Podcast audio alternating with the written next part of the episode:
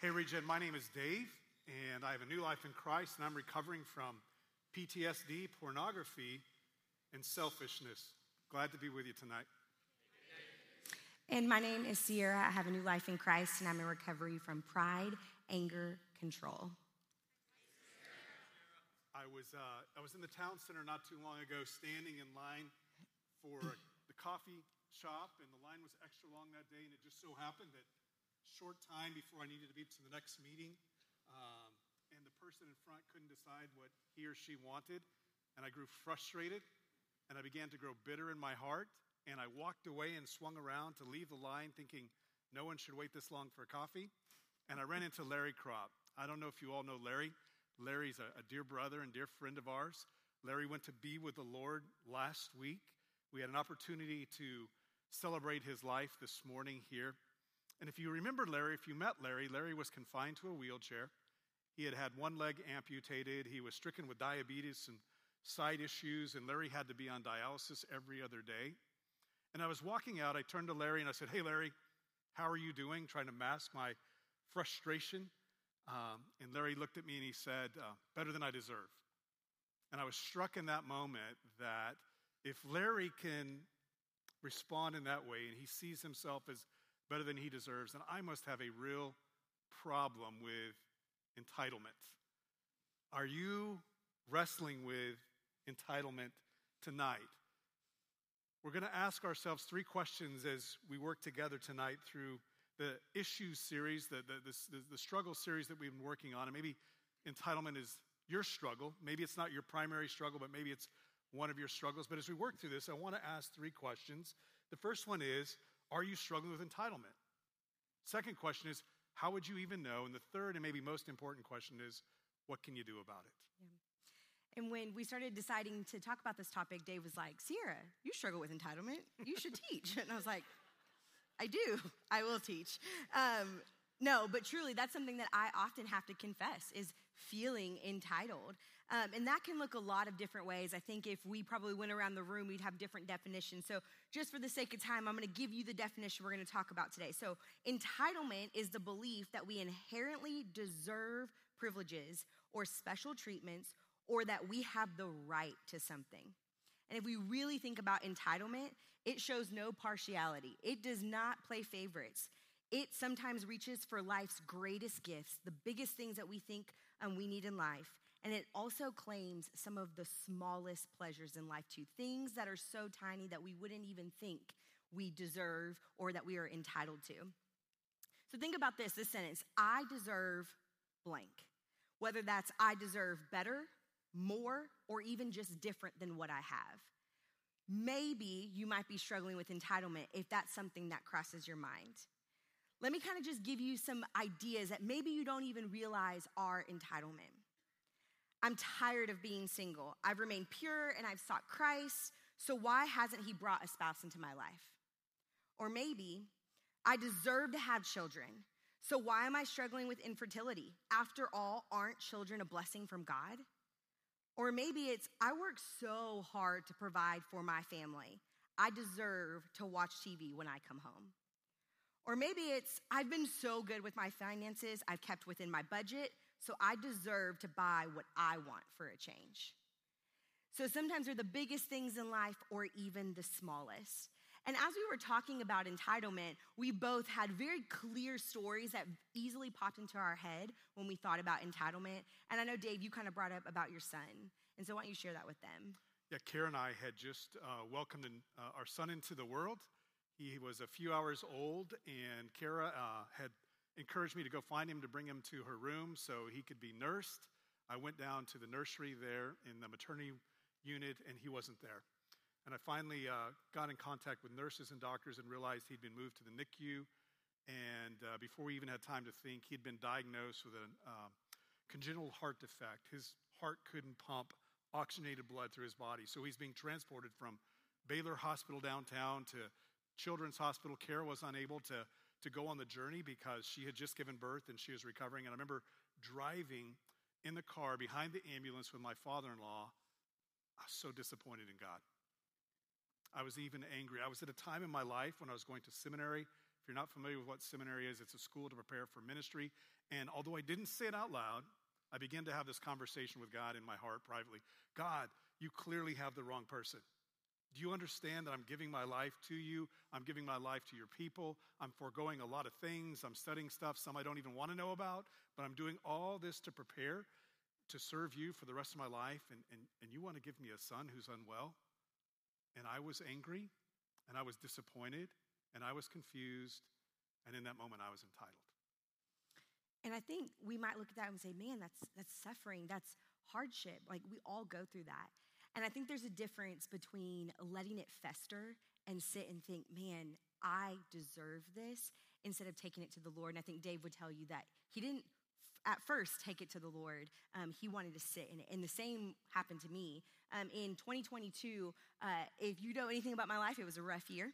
Um, there's a, a, lot of stuff that happened. Uh, you know, I had a lot of family dynamics, a lot of hard things happening in my family.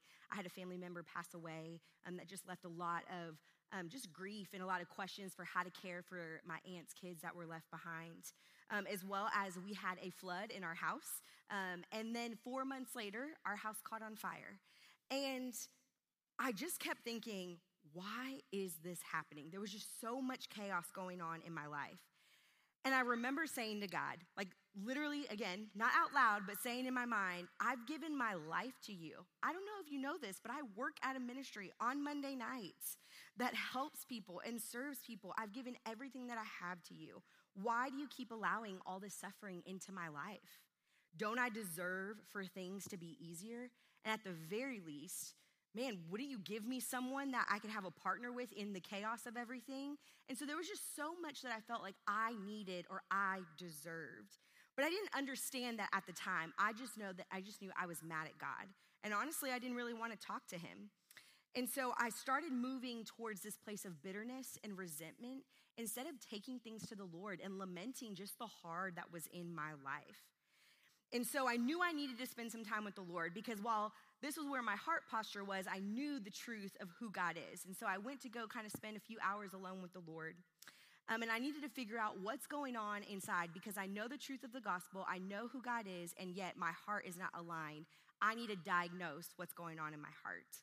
And so, really, I kind of wrestled with these three questions that I want to give to you today. Some of you might not be thinking you struggle with entitlement, but I think maybe after you hear some of these questions, you might think, maybe I do struggle with entitlement.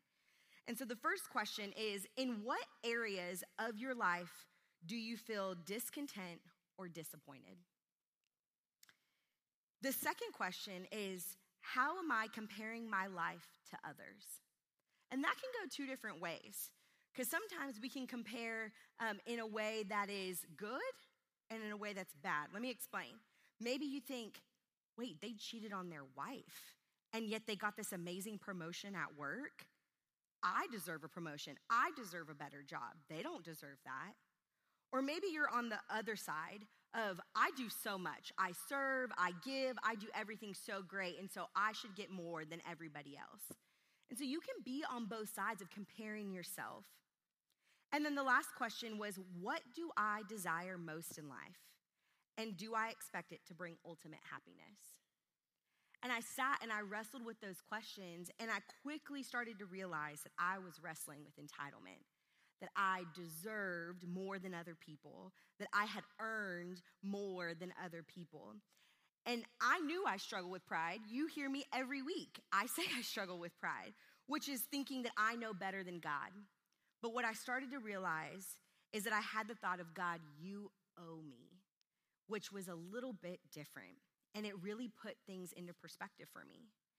And I remember equating that season of being in a dark tunnel and that I would see the light at the end of the tunnel. And as I would get to the light, it felt like a skylight. And I was tricked and I was back in the darkness. And I quickly felt like God's not listening to me, He doesn't hear me. But when I actually went to the Lord with my feelings and my thoughts and my emotions and my questions, and I lamented, He met me in that moment. And He kindly reminded me of this. He said, Sierra, you're creating your own expectations, which you're also creating your own disappointment. I have not promised you those things, and yet you feel like you deserve them which is a hard pill to swallow um, when you're sitting there in the midst of your suffering. But then I thought, okay, well, now I know what's going on. I know I'm entitled. I know I need to change my heart perspective, but how do I do that? And so I thought, what now? How do I change this mindset? And so we thought, let's kind of give you the remedy, the things that might be helpful as you're thinking about the suffering, the entitlement, the things that you think you might deserve. There's anybody in Scripture who deserved to perhaps be disillusioned with God and disappointed with God. It was the prophet Jeremiah. He's referred to often as the weeping prophet.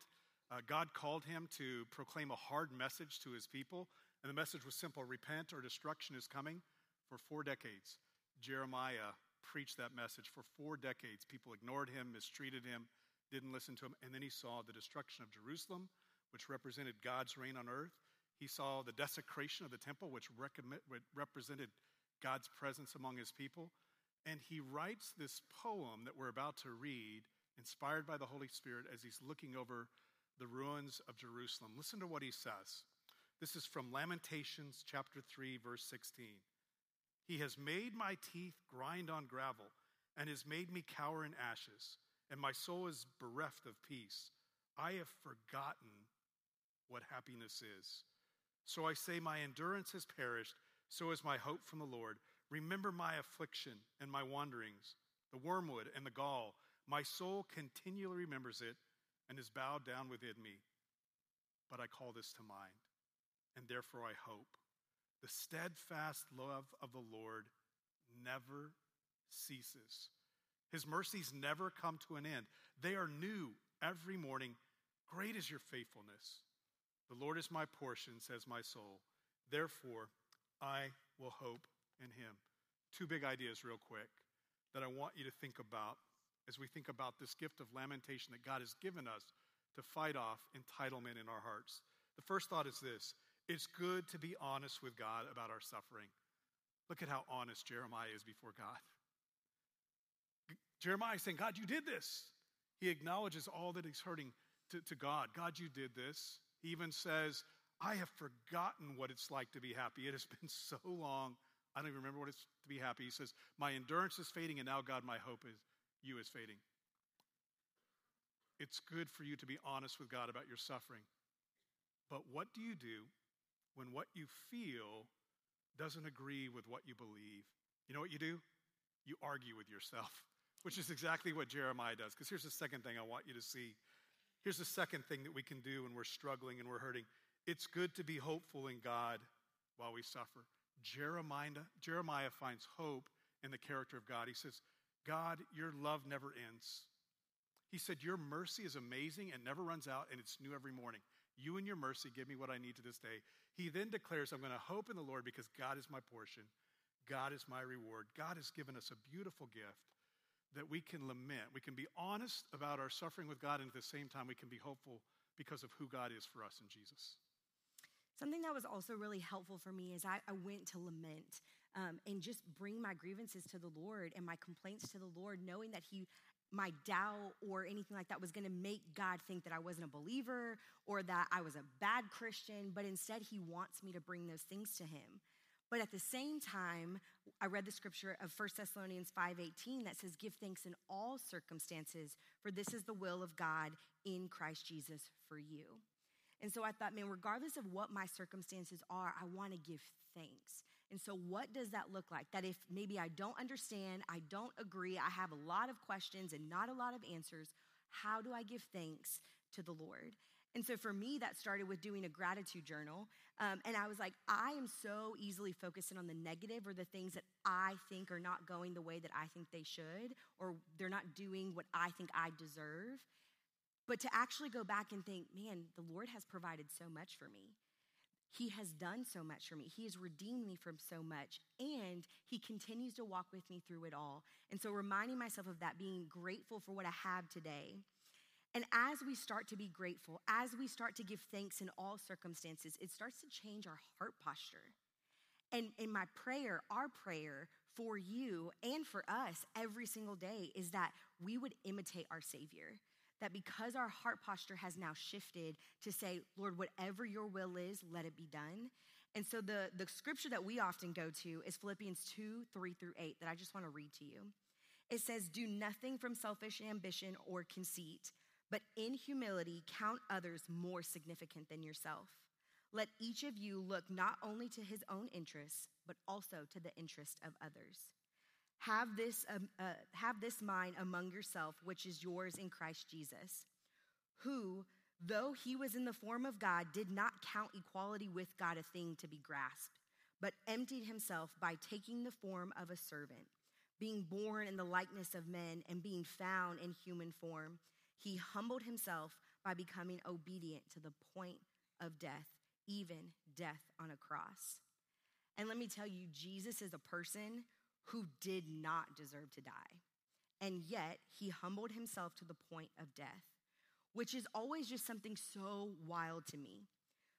Whether you're thinking, man, I'm so entitled, I think that I deserve so much. Or maybe some of you in the room are like, I know I deserve nothing. I'm walking in with shame and guilt, and I deserve nothing. What's beautiful about those two people on opposite sides of the spectrum is that Jesus paid for everything. And so what we actually deserve when we look at Romans 6:23 it says for the wages of sin is death. So we all deserve death regardless of what spectrum we're on, we deserve death. But God in his kindness allowed Jesus to come pay the payment that we were supposed to pay. And so through Jesus dying on the cross, resurrecting and ascending into heaven, it allows us to have a personal relationship with Jesus. And that relationship doesn't just get us into heaven, but it allows us to be renewed day by day and molded into the image of Jesus. And so now we get to have our eternity secure in Jesus. But I, I, really want us to understand because we do not deserve anything except for death, we get a lot of blessings that we don't deserve because of the person of Jesus. And so if we really just kind of come down to the most basic thing is that we are entitled to nothing but death. And yet, Jesus gives us everything in Him. He gives us satisfaction, He gives us fulfillment, and He gives us comfort that can only be found in Jesus. And I want to make this clear. This doesn't mean that you won't struggle with these thoughts. This does not mean that you won't have doubts or questions. But what we hope this tells you is that when you start to wrestle with that entitlement, that you'll bring it to the Lord, that you'll lament. You won't let lament um, or you won't allow the lament to just sit there, that you'll take it to the Lord. Because as you don't lament, as you don't bring it to the Lord, what tends to happen is it goes to entitlement and bitterness and resentment. And that's not what we want for you.